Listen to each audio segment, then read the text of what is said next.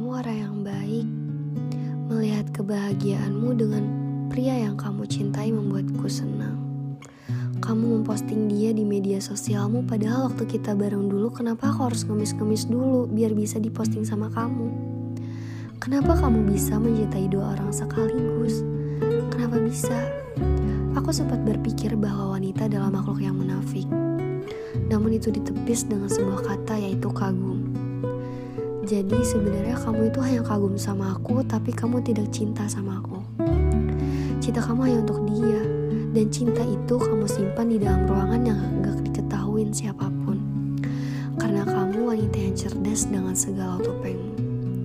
Namun aku kecewa bahwa harapanku untuk menjadi dasar dan alasan kamu mencintai aku hanyalah sebuah sia-sia. Tulusmu itu hanyalah bualan. Sebenarnya kamu kasihan saja kan sama aku kamu terpaksa menghadapi orang sepertiku yang baik sama kamu, padahal kamu gak cinta sama aku.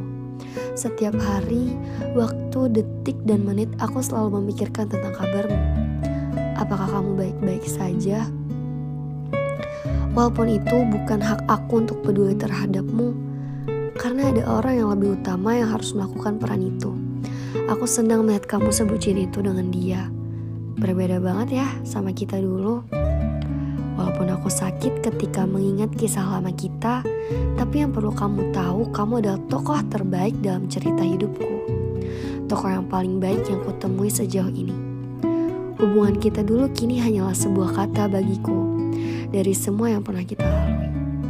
Dari kamu, aku belajar apa itu sabar, menghargai seseorang dan tidak memberikan seluruh hidup ke orang yang baru. Pada akhirnya ketika aku melihatmu dengan orang yang baru, rasa sakit itu sudah tidak ada lagi dan air mata sudah tak bisa mengeluarkan airnya.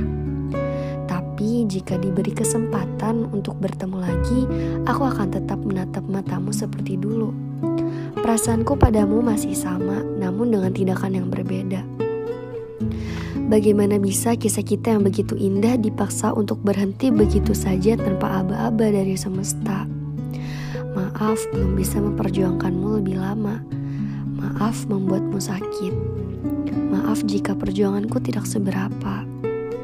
Datanglah bila kamu butuh bantuan padaku. Terima kasih telah menerima perasaanku. Terima kasih telah mewarnai bersamaku.